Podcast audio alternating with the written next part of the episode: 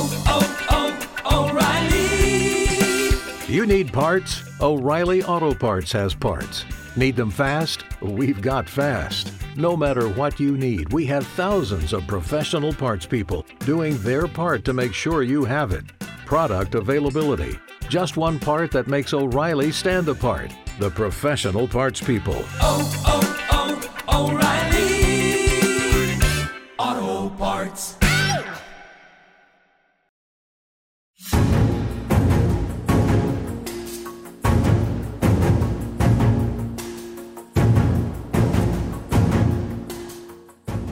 Hello and welcome to Politics War Room with James Carville, and I'm Al Hunt. This week, our guests are brilliant authors on the influence of dark or secret money, Senator Sheldon Whitehouse, and investigative journalist and New Yorker staff writer Jane Mayer, and Terry Goddard of Arizona, who just shepherded through a ban on dark money in that state. Remember, we love taking your questions, so write to politicswarroom at gmail.com or send a tweet to at Politicon for next week's show. We'll get to as many as we can, but don't forget to tell us where you're from. And please check out the links to our sponsors Real Paper, ExpressVPN, and Miracle Brand in the show notes. We thank you for supporting our sponsors. It helps make this podcast happen. Please tell your friends about us and remind them to subscribe on Apple Podcasts, Spotify, Stitcher, or wherever you get your podcasts. Hey, James, we're going to do something a little bit differently today because the subject is so important. Dark money, the billions of dollars of secret money poured into influence American politics. And our first guest is Rhode Island Senator Sheldon Whitehouse in his fourth term. His new book, Scheme How the Right Wing Used Dark Money to Capture the Supreme Court, written with Jennifer Mueller. Senator, you write the Supreme Court is the court that dark money built, secret undisclosed money. Tell us about that. Well, the first thing that they did was they set up the Federalist Society as their venue where uh, they would set up a turnstile to determine who was allowed onto the court. And Trump contributed to that when he said he was going to work off the Federalist Society list. He made that turnstile official. And then Don McGahn, his White House counsel, and Leonard Leo, and whoever else was funding this operation, it's hard to tell because the big money that came into the Federalist Society while this was going on was anonymous contributions. They basically, old school, like the railroad barons would pick who sat on the railroad commission. They pick judges just for that.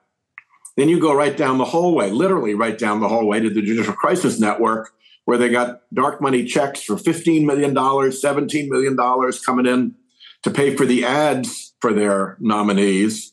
And then if you want to go on, you can go look at the amici curiae who show up in little orchestrated flotillas to tell the judges what to do, never mind the money pouring into Mitch McConnell's uh, big accounts. Well, uh, Leonard Leo is really the center of this, isn't he? he? He has become, I guess, one of the most powerful people in the whole town. Well, a billionaire dropped $1.6 billion into his little uh, array of front groups. So yeah, he's got he's got a lot of scratch to play with right now. And these people want something. I mean, it's the business community, it's the uh, anti, it's the climate change deniers. I mean, they're not giving it to him because they they happen to like Leonard. No, I mean there may be an element of this that he was so essential to packing the court for them so that they could take it over. That this is his reward, his retirement package, his big uh, golden parachute. Thank you.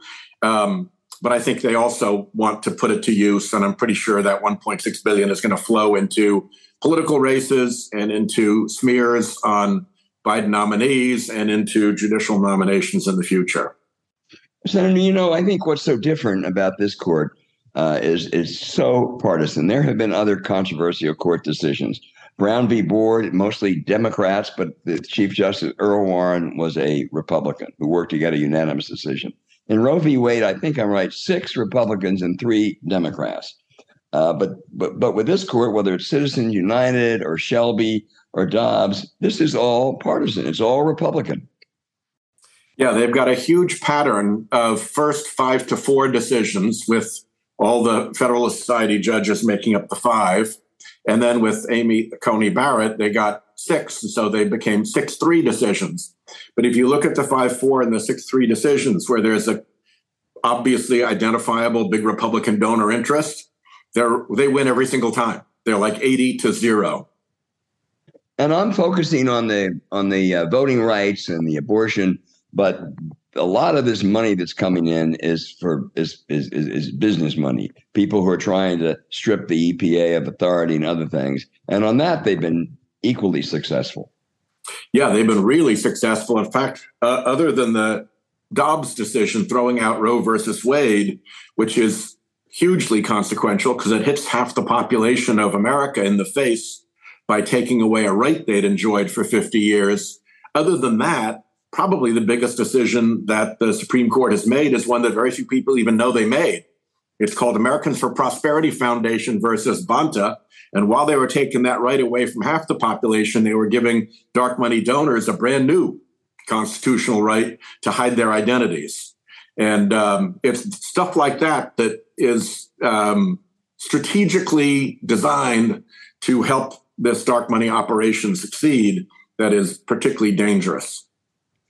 You know, I don't question the authority of the court. We're a nation of laws, and even if you don't like what they're doing, we are a nation of laws. But I think a combination of what you have written about in this wonderful book scheme and the way this court was illicitly assembled. Um, uh, Mitch Mitch McConnell decided for nine months he wanted to have an eight person court. He didn't want to have a nine person court. He just wouldn't even allow a vote on Merrick Garland. And then weeks before the 2020 election, they gave Amy Coney Barrett the bums rush, and she was confirmed again on a strictly partisan, you know, partisan vote. So, I mean, it is no wonder that this court uh, has public opinion has soured so much on this court. People aren't stupid. I mean, when they see pictures of a palm tree bent over sideways, they know pretty well that there's a gale blowing, that there's a hurricane happening. You don't have to be there feeling the breeze to understand that the hurricane is blowing the palm trees over. And first, you had the imaginary rule that kept Garland out that you can't do Supreme Court nominations in the year before an election. Then you had the bums rush for Kavanaugh with unsettled accusations of sexual assault still dogging him, not what senators ordinarily like to vote for.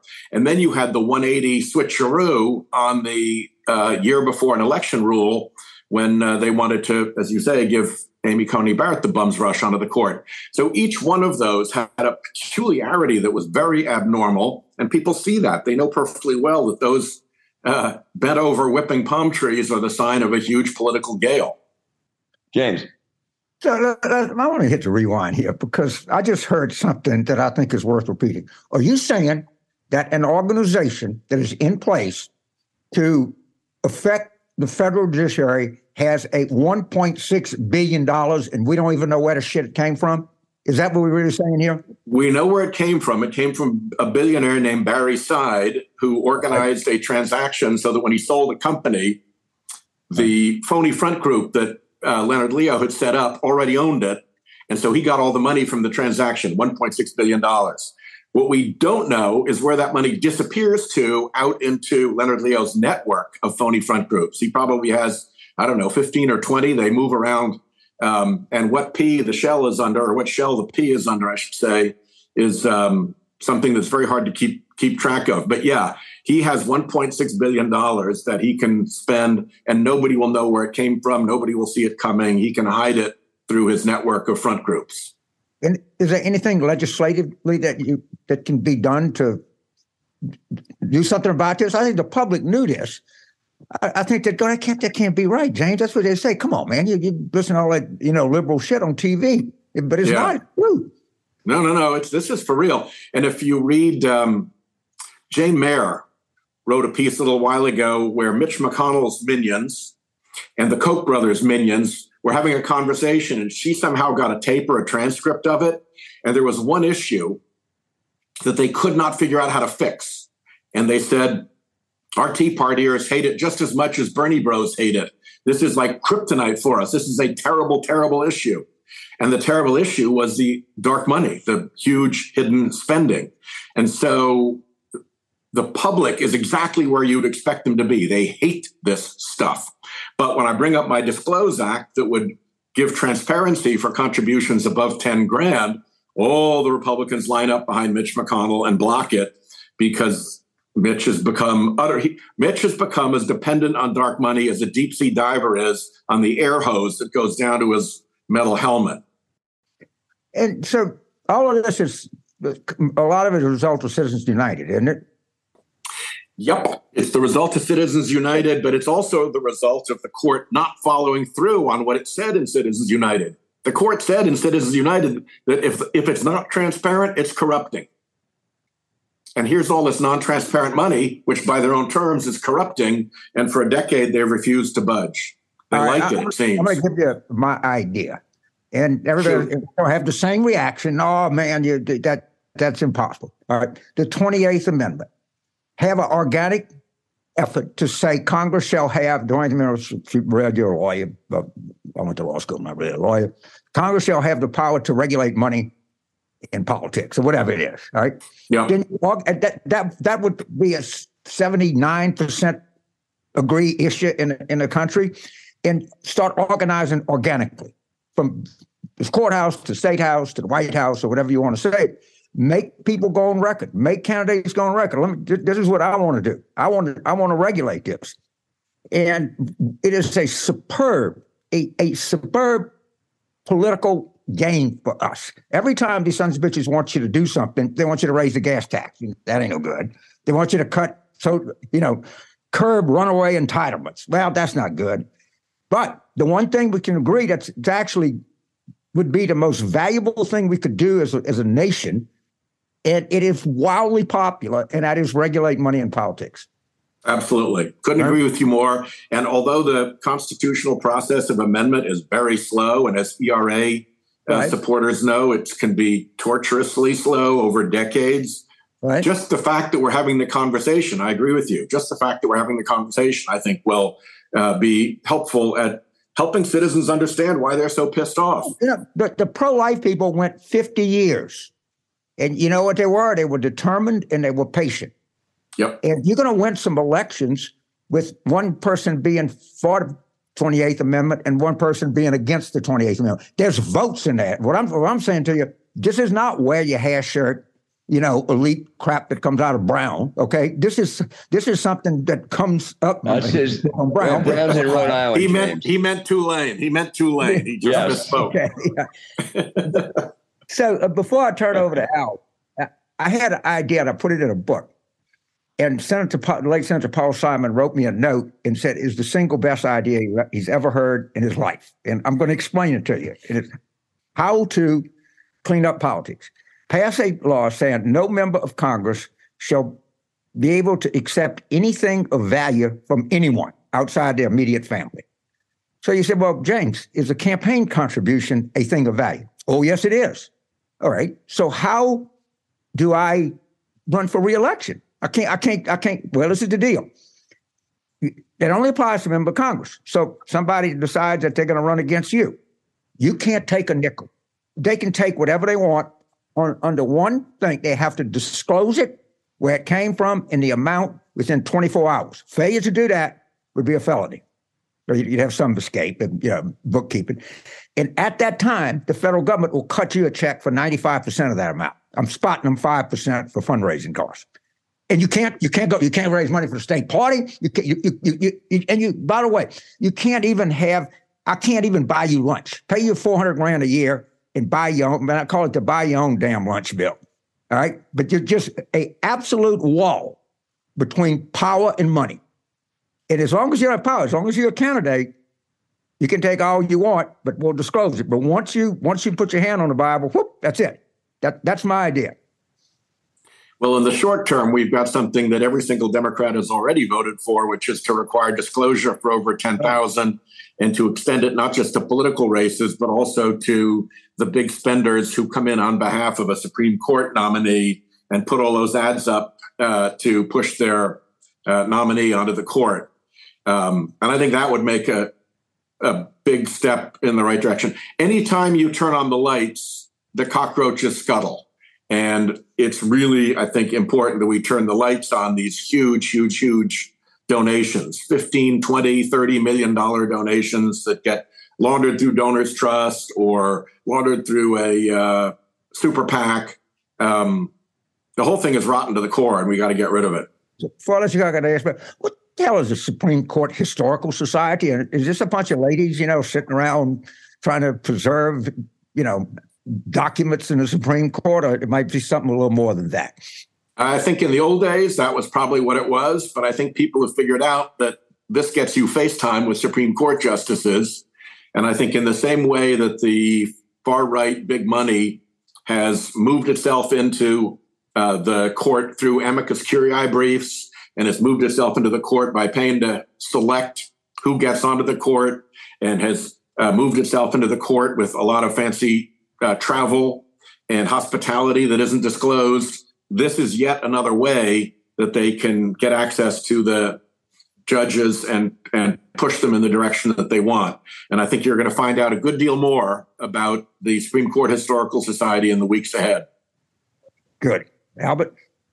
Uh, Senator, I've been around for so long. I remember when Mitch McConnell said he was trying to beat McCain Feingold, and he said disclosure is the answer. Suddenly, yep. you know, he changed his tune. But um, I this court exempts itself from the ethics code of other federal judges. It's self-reporting. Clarence Thomas votes on cases where his wife is clearly involved. The arrogance of this court is just astounding, and I guess they do it because they know they can get away with it. Yeah, there's an intense lack of uh, humility. Um, and I think also a sense that they ordinary rules don't apply to them in their great majesty and wonderfulness. They don't need to follow the rules that other mere mortal judges have to follow. And it's creating actually a bit of a blowback among other federal judges who know what they have to do. They know what the rules are for them. They live within them every day and they see the monkey shines up there at the Supreme Court and they know perfectly well it's not proper. So it builds some annoyance and resentment there. And I've actually had some luck taking issues that the Supreme Court wouldn't address and moving them to the judicial conference where other judges get a chance to have their say and they take me up on it. They say, "Yeah, you're you're right. We should know who is really behind an amicus brief. Yeah, you're right. We should know when somebody who a person has no personal relationship with and they get a free vacation and don't disclose it. That's wrong. So the other judges get it. And that's been a very helpful lever in trying to work these issues forward. Senator, I'm going to come to another ethics issue. First, let, let me let me just ask this. You know what the Republicans say? They say, "Hey, Democrats do dark money as much as we do, maybe more, so they're being hypocritical and complaining about dark money." Yeah, but we're trying to get rid of it. That's like saying one team goes on the field with baseball bats to, uh, and it's not a baseball game, and the other team goes on the field without him. Guess what's going to happen? One team's going to get its head beat in. So we have to play by the baseball bats rule. The difference is we're trying to get rid of the baseball bats and have this going back to be a regular touch football game again. And they want to protect the baseball bats at all costs, despite they know that their own voters hate it. So what does that's that tell pretty, you? Tells you that they're pretty much, you know, in tow. Yeah. Um, the latest story about leaks, the hobby, uh, the hobby case, the New York Times meticulously reported that story, and it certainly suggests that when the right wing evangelicals had dinner with Justice Alito, that uh, somehow they knew about what the decision was going to be in advance. You've written letters, uh, and you're going to investigate this. Will the court cooperate? So far, they have not cooperated very effectively. As you know, back in September, I started investigating this along with Hank Johnson, who's my fellow chairman on the House Judiciary Courts Commit Subcommittee. And um, we asked him a whole bunch of questions, and what we got back was a letter from a court functionary that more or less said, We have an ethics code. So I wrote back to say, Look, when the question is whether you're investigating ethics violations or whether somebody's in violation of the ethics code, it's not enough to just write back and say, we have an ethics code. So we're we're drilling down into what they actually do about their ethics code. Is it just a wall decoration? Or is there a way that a complaint gets listened to, an inquiry gets made, some facts get found, a determination is ultimately made, and then a report is produced that explains to the public what went on. None of those things happens now, and that's just bonkers. You know, uh, we read a lot about Thomas and Kavanaugh, and of course, the Chief Justice. It strikes me that maybe the driving force in that court is Sam Alito. And he comes across as really a bitter man, a mean man, and duplicitous. During his confirmation, he said that that uh, Roe v. Wade was an important precedent, uh, and reportedly went further when meeting with Ted Kennedy. And yet he handed down the decision and said it was egregiously wrong from the start. Uh, and I, Alito just doesn't care about criticism. Well, he cares a little bit because he snarks back at people yeah. who criticize him, and I've I've enjoyed that experience. Um, but it is a little bit odd, you know. There's the expression expression about being gracious in defeat. You know, he can't even be gracious in victory. He's really cranky, even while he's racking up these partisan uh, wins for uh, the big donors who put him on the court. So you'd think he'd be a little bit more cheerful since um, he's got you know win after partisan win after partisan win. And this session is going to be more of the same. They're likely to roll back voting rights. Um, they're likely to you know, put an end to affirmative action, maybe even adopt the fringe independent uh, state legislature theory. Um, and, and, you know, we hear that John Roberts worries about the reputation of the court. Well, damn, he must not worry enough to, to, to try to stop some of this stuff, Senator. Yeah, and he has um, not only his role as a chief justice to assign opinions and to try to create majorities and try to work through the process of adjudication, but he also has his administrative side where he could be pushing harder for a more robust ethics investigative enforcement mode. We know that he can do investigations because he announced one about the Alito Dobbs draft leak. So, okay, now that we know you can do it, go ahead and uh, and do some more. Uh, and by the way, I wouldn't be surprised if they're a little bit spooked right now by all this misbehavior, and they might want to go all the way to that Moore v. Harper independent state legislature doctrine. That may be a place where at least uh, Kavanaugh and Roberts say, okay, that's that's a bridge too far. That's a little crazy. And maybe Amy Coney Barrett uh, as well, because it is a bridge too far and it is a little crazy. Yeah, as Michael Luttig, a very conservative judge, says, it's just totally crazy. James? So I, I, Albert knows this. I've said it in India a number of times, and I'll, I'll repeat it to you. The beginning of all of this was Bush v. Gore, and the yep. left of center, the, the good government, the, everybody said the court has spo- spoken. That's it. We got to rally behind. We got a president. That's the rule of law. Could you imagine if, if a, a Democratic court would have just stopped a vote count? And by the way, Gore was going to win it and and and been proven time and time and time again when you count all the ballots he would have won. And I think that told that told them they're not going to do shit. They're just going to go there and you know write a bunch of op-ed pieces and you know write something in a scholarly in a law review and move on. And that's exactly what happened. That's precisely yeah. what happened. We just took it, and yeah. that that told them do what the hell you want. In you know even the reaction to Dobbs it, it, it, it's it's been mostly coastal. Yeah, I mean, it, it hadn't been. It, it's obviously unpopular. It obviously helped in some elections. Unclear how many. All right, but if we want the country that we want, we have to get tougher and point this stuff out and play harder. That's what I think. That and that's my pitch. To, yeah, no, I I completely agree. I think um, we are up against an organized uh, adversary, and this is not the Republican Party. This is the dark money operation behind the Republican Party. And they're not only well organized, they're essentially infinitely funded. And they've been around for a while, so they've learned to play the long game. They don't need to grab immediate victories. They can build towards the big victory that they want and they're willing to plan and scheme and plot and work through complex stuff to an ultimate victory. Whereas we kind of run around like a herd of cats. And then when we get kicked in the face, we have a moment of episodic emoting about how sad we are and how evil it was. And then we go back to being a cat herd again. And I think it's really important that we tell the story of why this is happening. The discontent in the American public about the way their government is treating them is real. And there actually is a factual explanation for why it is happening. And we, who are also on the losing end of uh, that group ought to be providing that factual explanation at a minimum. And we've fallen down on that job. Well, in, in this interview, I've, I've, always really liked and admired you. You have now brought it to the place of my favorite United States senator because you're not buying this. Oh, it's the rule of law, and you got to respect the rule of law. You know, I respect that the same way if I'm in Venezuela and a cop stops me. Well, I'm comply because I because I don't want to go to jail. But do I do I suspect that that, that Venezuelan cop was on the take? Yeah, I do. I yeah. do. You know? The interesting thing is going to be how many other federal judges begin to speak up as they see this court increasingly creating a mess for itself and for the whole judiciary.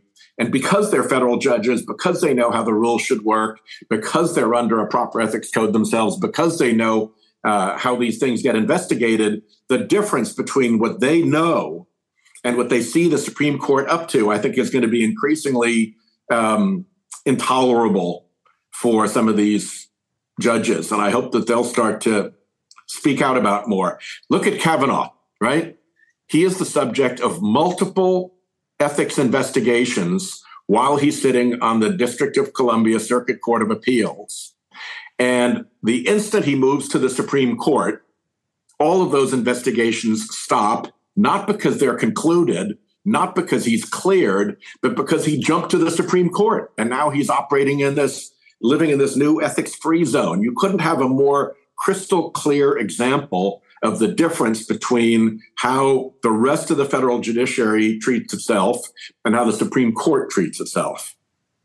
Well, I, I, this this interview has been brilliant, and I'm so glad that we got you as a point person here. I hope people just really understand the, the gravity of the situation we face. I got a uh, people will read about it, but I want to mention a, a, good friend of mine. Somebody just texted me just died, and that was former Kentucky Governor John Young Brown, who had a, a, a long, rich life. A lot of our listeners probably don't know who John Y. Brown is. He also was the founder of Kentucky Fried Chicken. So I just uh, my, my governor of uh, governor of Kentucky, um, Senator Senator Whitehouse. You've been a terrific guest. Everybody out there, I want you to go and get Scheme How the Right Wing Used Dark Money to Capture the Supreme Court by Sheldon Whitehouse. Biggest issue in American politics. Right. And and go get it this week and give it to other friends for the holidays, okay? Senator, thank you so much. Al, thank you so much for having me on. James, it is always a pleasure to be with you. And um, thanks for keeping up the fight. This is something we can turn our way. We don't have to be losers all the time. Tell Humphreyville hello for me. I, I, I might see him. He comes out. I gladly will. All right. Take, Take care. care.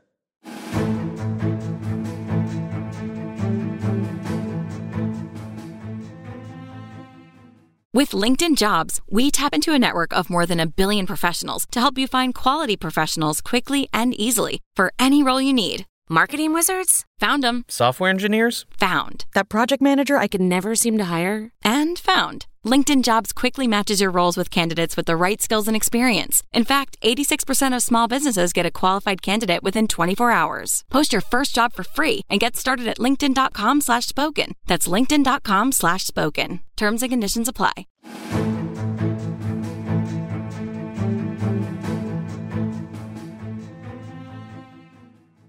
Hey, James, no journalist has covered the sordid story of money and politics with as much distinction as Jane Mayer. Her, her book, Dark Money, and six years ago was seminal. Bill Bradley told me it was one of the most important books ever written on politics. I can't believe, Jane, that we worked together more than 30 years ago. You must have been a young teenager uh, back back then, but uh, you've, you've just gone on to such great achievements. And this dark money just gets worse. Over a billion dollars in secret money in 2020. Democrats are matching, if not exceeding, Republicans. As Sheldon Whitehouse said, they want to disclose. That's that's the big difference. But it just it seems that the corruption is endless. Well, Albert, first of all, I have to say, um, I remember on my 30th birthday, you gave me some hair dye to cover the gray. So we have been together for a very long time. and uh, and I learned um, at your knee. Um, I remember your mantra, which was if your mother tells you she loves you, check it out um, don't believe anything. And basically, uh, following the money has um, made me a cynic uh, because um, behind every every great politician, there just seems to be a pile of money. Some of it with Simon? lots of strings attached. So, um, but I learned it the old-fashioned way from Albert Hunt. Well, boy, I tell you, you've you've you've gone to extraordinary heights. You know, um, we mentioned this before. When Mitch McConnell was fighting McCain Feingold, he said, "Hey, it's a simple answer: disclosure." And in Citizens United, the uh, the Republican um, majority said, "Hey, disclosure uh, is the answer." Uh, but what rationale do these people now offer for opposing disclosure? Well, they're now deciding that there's a new constitutional right, which is to keep all your um, the money that you're giving to people for payoffs or for bribes um, private. Secret spending is now a constitutional right. They've argued in a case called Bonta in front of the Supreme Court, and the Supreme Court sided with them. Um, so you know, there's it's it's it's on its way towards really becoming a right. It hasn't quite gotten there yet, but um, you're absolutely right. In Citizens United, um, one of the the, the the there were eight justices in favor of disclosure. Only one was against it. Guess which one? Clarence Thomas, of course. Yeah, yeah. And in a parallel case, uh, Justice Scalia came out and said that he didn't think that secret spending was something that should exist in the land of the brave. It didn't sound like the land of the brave to him. He thought if you want to participate in politics, you ought to have the guts to stand up and say you're playing a part. So there, there is a bipartisan, you know, history of support for disclosure, but of course, it's not what the people with the big money want. Let's go back to the, I guess, what might be the beginning of this. In your, in your great book, you capture, I guess, the architects of this nefarious system, the Koch brothers. They basically hijacked American democracy. Tell us about them. Well, yeah, and and the thing is, stealth was their signature. I mean, it was even their their family saying was, "It's when the whale surfaces, he gets harpooned. So stay under the water." And for many decades, they really were almost underwater. People didn't know who they were. They were they are the the Koch brothers, Charles and David. Um, were among the richest people in the world. Um, they have an oil, gas, chemical, fertilizer and much else conglomerate that's global. Koch industries it's gigantic and privately owned and it just mints money. They make about 150 billion dollars a year from it and um, David has now died, but for decades, they were working to capture politics and pull it over in their direction. And what was their direction? They come straight out of the John Birch Society. That's their father was one of the founding members, and they were brought up in it, and they were both members of it themselves for a while. They're so far right that uh, William F. Buckley, you know, famous conservative, respected on the right, um, called them. Uh, anarcho totalitarians. They were so far right, they were almost anarchists. They hated government. They want to get rid of government. They want to get rid of taxes. They want to be able to have um, an industry that can pollute, pollute both, um, you know, pollute water, pollute the, the air, um, pollute the climate, and not be bothered as they sort of make money. And so, um, so they've been pushing. They were true believers. They're fascinating people. I mean, they were really smart in many, many ways. Both of them were trained as engineers um, by MIT. They had graduate degrees. And they really looked at American politics as kind of a, a, challenge to figure out how, how could you sort of tinker with all the widgets in order to take it over. And they did many studies of how to do that, and they built up a machine. And they set about sort of starting in the late uh, really the early 1970s, they started to try to take over American politics, and they were remarkably successful at it. Yeah, they sure were. James Carville. So the, the, this is where I say the real imbalance comes in. If there is more money in polluting than there is in stopping pollution, all right, and, and I mean if you just think about it from just an organic ground up, uh, the, they don't. If if, if I want to have pollution controls, all right, there's some people in solar and some people in wind, and you know you can get some money from them. But wow, the amount of money you can by just letting you dump what you want to dump wherever you want to dump it, that that is real money there. And I think that you, you start with that imbalance. But you've been covering this for a long time. And it just keeps getting worse and worse and worse. Am I right? Is it, we're just in a downward spiral, and it looks like it's going pretty fast. It's it's amazing how I mean I think that because the numbers are so big, a lot of people don't really you know they can't really grasp it i mean i can't really grasp it but basically what i can see is it's growing exponentially from one election cycle to the next. And so, you know, I mean, and and you know, just just looking at the Kochs, I mean, they they spent, I think it was um, 400 million with their group of donors in in 2012. And then by 2016, they were planning to spend 889 million. This is a very small club of some of the richest people in the country.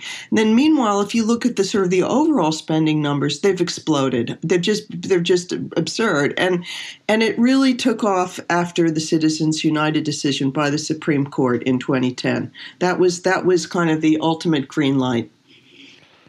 So, it, it, the, the, Citizens United, and we just had Senator Whitehouse on. The Supreme Court is a great beneficiary of all, all, of this dark money spending. I mean, a huge, a huge thing. I mean, they, they cut them. Basically, Citizens United let the Supreme Court have part of the cut. well, it helped get them confirmed for sure. I mean, there were these dark money groups that are funded with, um, you know, big donors, including the Kochs.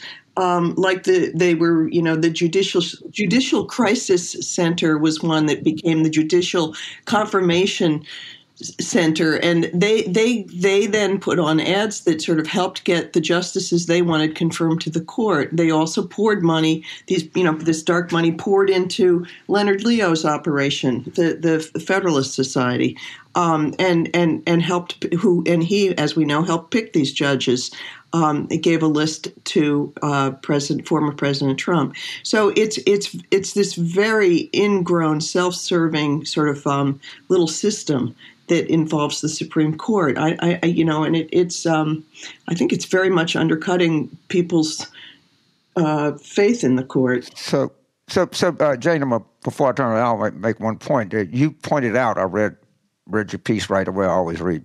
Go to New York site, look for what you did on this Proposition 221 in Arizona, and we having the the Mr. former Attorney General Goddard on to talk about that. But this is a case where citizens did something, actually did, took took matters in their own hands, isn't it?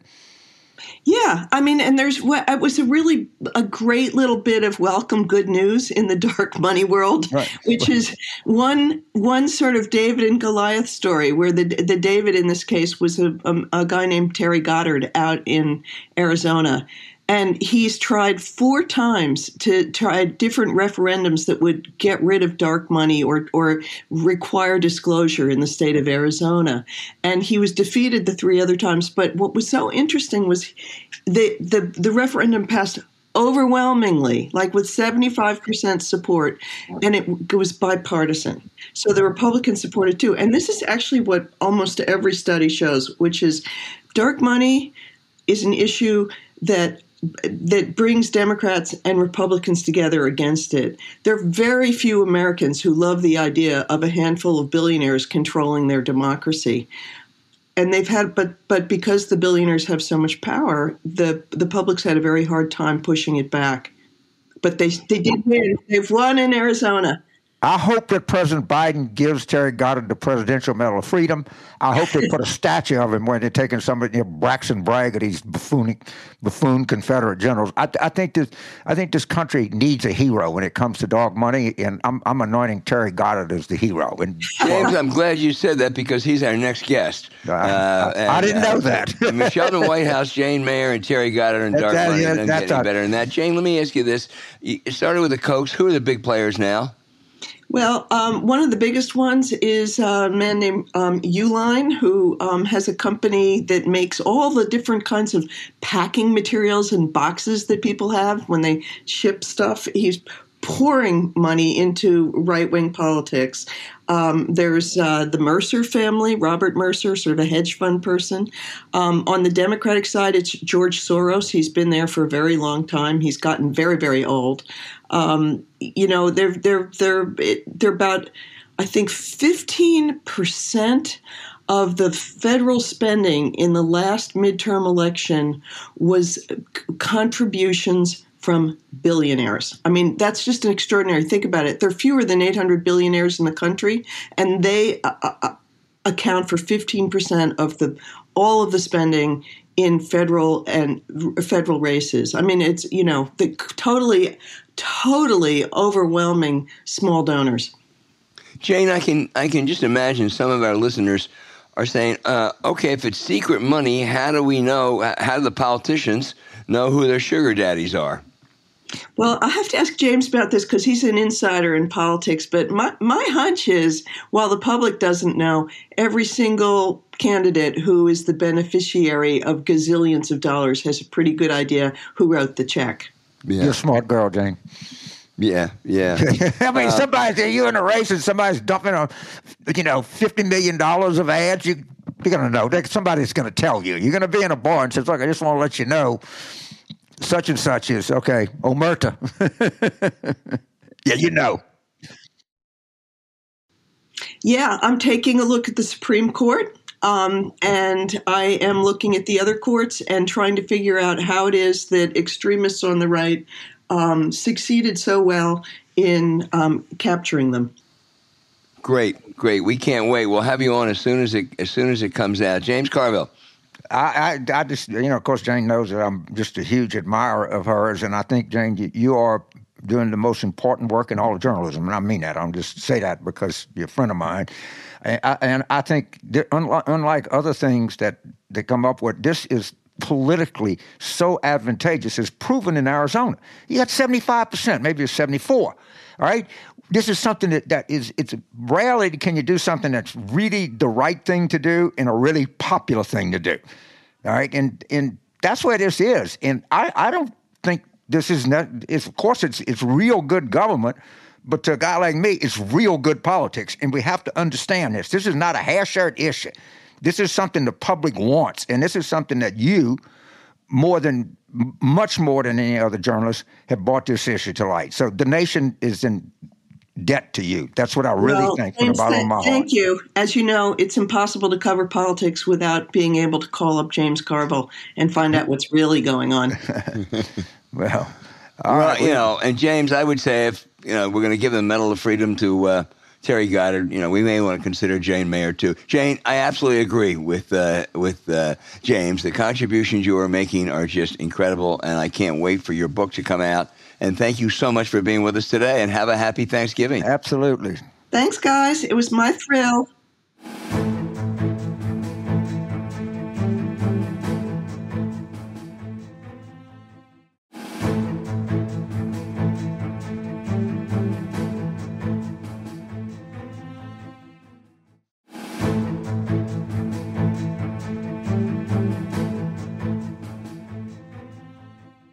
Hey, James, our next guest is Terry Goddard, a former Arizona Attorney General who spearheaded the effort to curb dark money in that state. It passed with over 70% of the vote, backed by independents, Republicans, and Democrats. Remarkable, but it took an, an incredible amount of energy on, on, on his part. Uh, you know, I can't tell you how much we admire, you know, what you did, uh, General Goddard. Boy, you had a lot of big money opposition, though, didn't you? And the Wall Street Journal editorial page declared this was going to be chilling for speech. Uh, so they, they, they were really bothered by this, weren't they?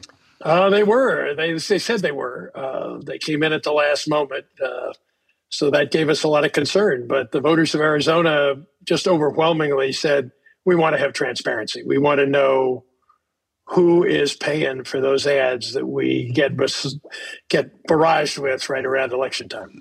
as I understand, this only affects political money. You know, you can still be anonymous in advocacy issues. Yes. Uh, is that right? That's correct. This this this we tried to tailor it very precisely to to you political also ads. got some top top Republicans like former Governor Fife Symington. I think you all ran against each other once. Are some politicians, even Republicans, just sick of the system? I think they are. I, I uh, and Fife Symington really stepped up. Uh, he said, "Running against dark money is like being a prize fighter in the ring, but you can't see your opponent. You have no idea when he's going to hit you, or how, or why." James Carville. So, General, I'm a political guy. It's kind of what I've been all my life. And every time somebody would come to me with some good government proposal, I'd try to jump out the goddamn window because they want you to raise the gas tax. They curb these runaway entitlements. You got to do this, all right? And and this is not only I mean, really good government. I mean, as, as much as you can. It is stunningly good politics, right? And and that's just something that political people, at least political people like me, you know, people always want you to do the hard thing, do the difficult thing, stand up. If not us, who? If not now, when? Here we stand on the press. But here is actually, what you get, seventy three percent, and you carried every county. Every county. Am I right? A bipartisan as it could be.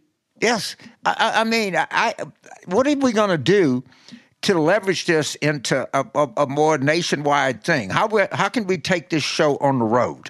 Well, I think if Arizona, the worst state in the country for the dark money uh, use uh, in our ads, can can have this kind of transparency, I hope that carries a message throughout the country. I think that's something other states could be able to take advantage of, and I hope they will.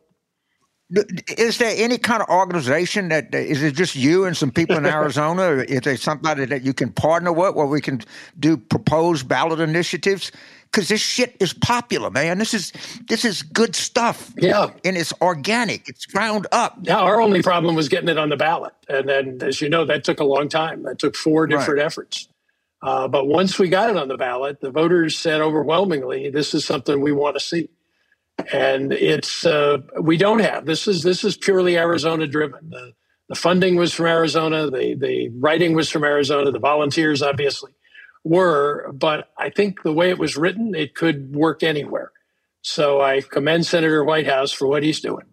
Yeah, I, I, think we need to get a, a, nationwide movement. Every state has different laws about ballot access. I think this is would be so helpful to candidates.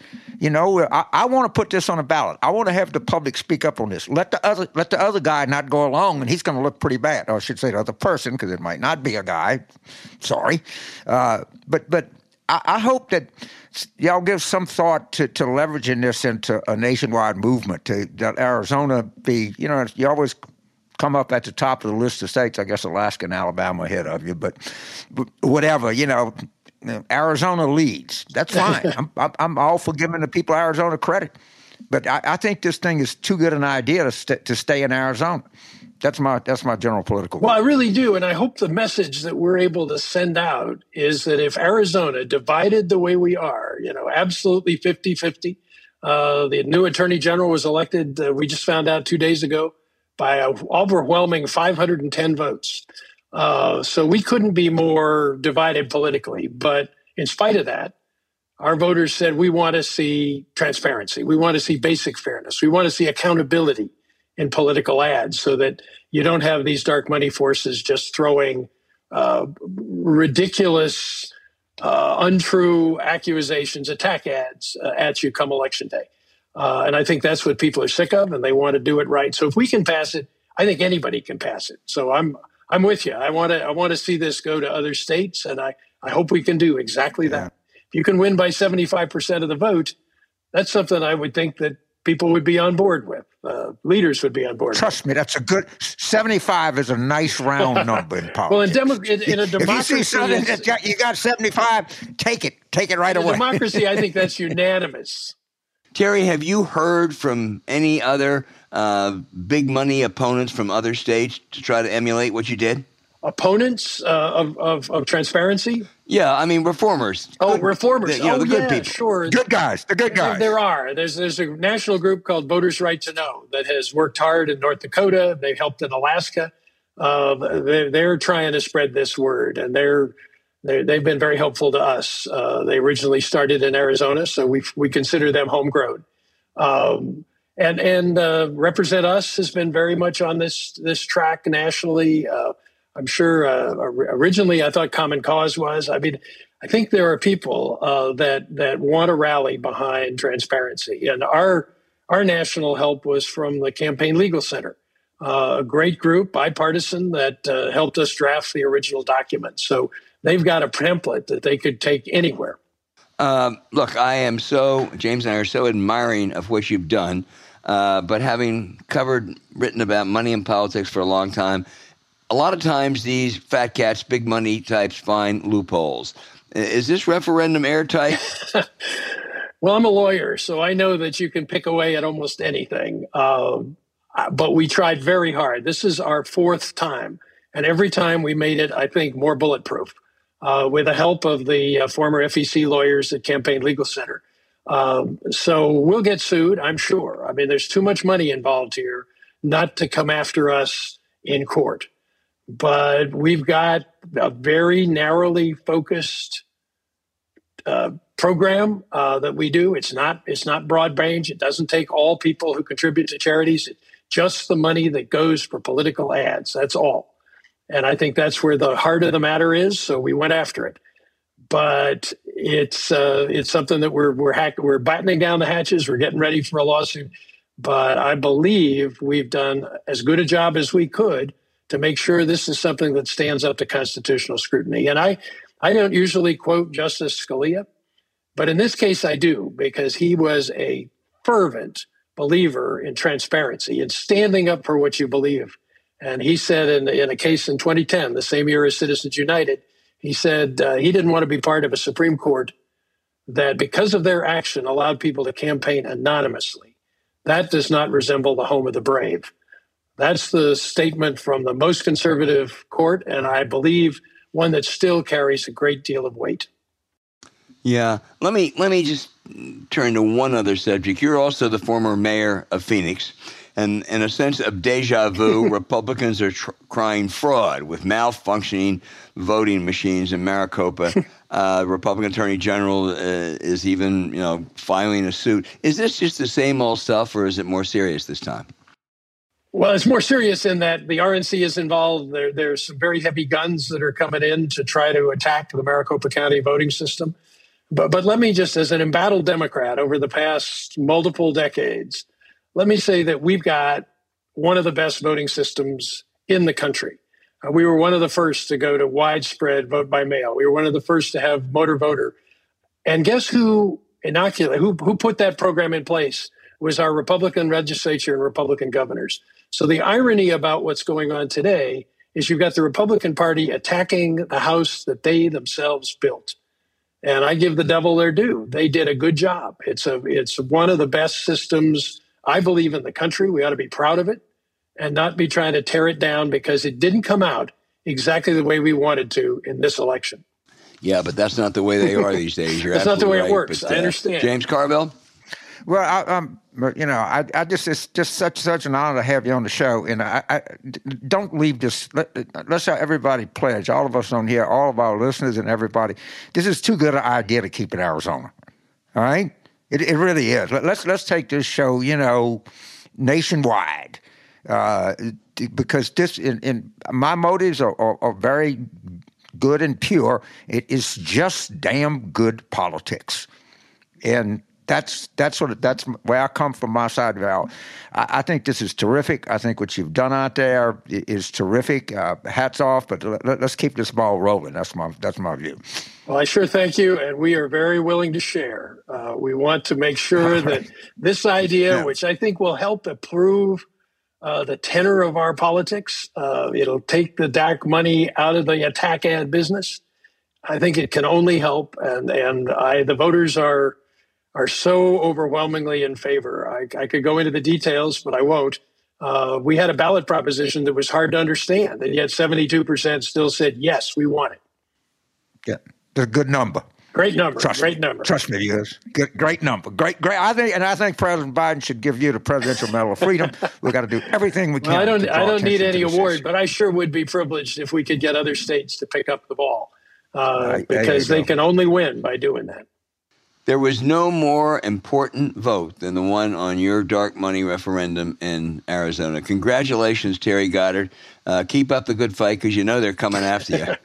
we do, and we're ready. And I just want to do what you've just, James just said, was was uh, music to my ears. Because if we can get other people to take this template and take it into their state, uh, that would be the best compliment we could possibly get. Well, you did a wonderful job. Thank you so much, and thank you for being on this program.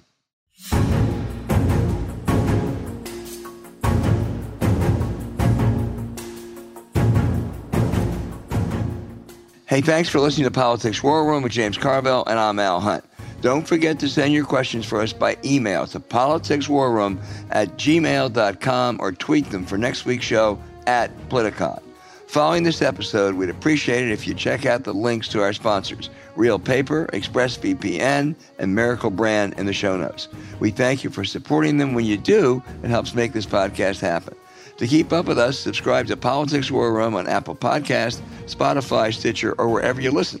Please rate the show with a five-star review. We'll be back next week with another show as we continue our War Room planning.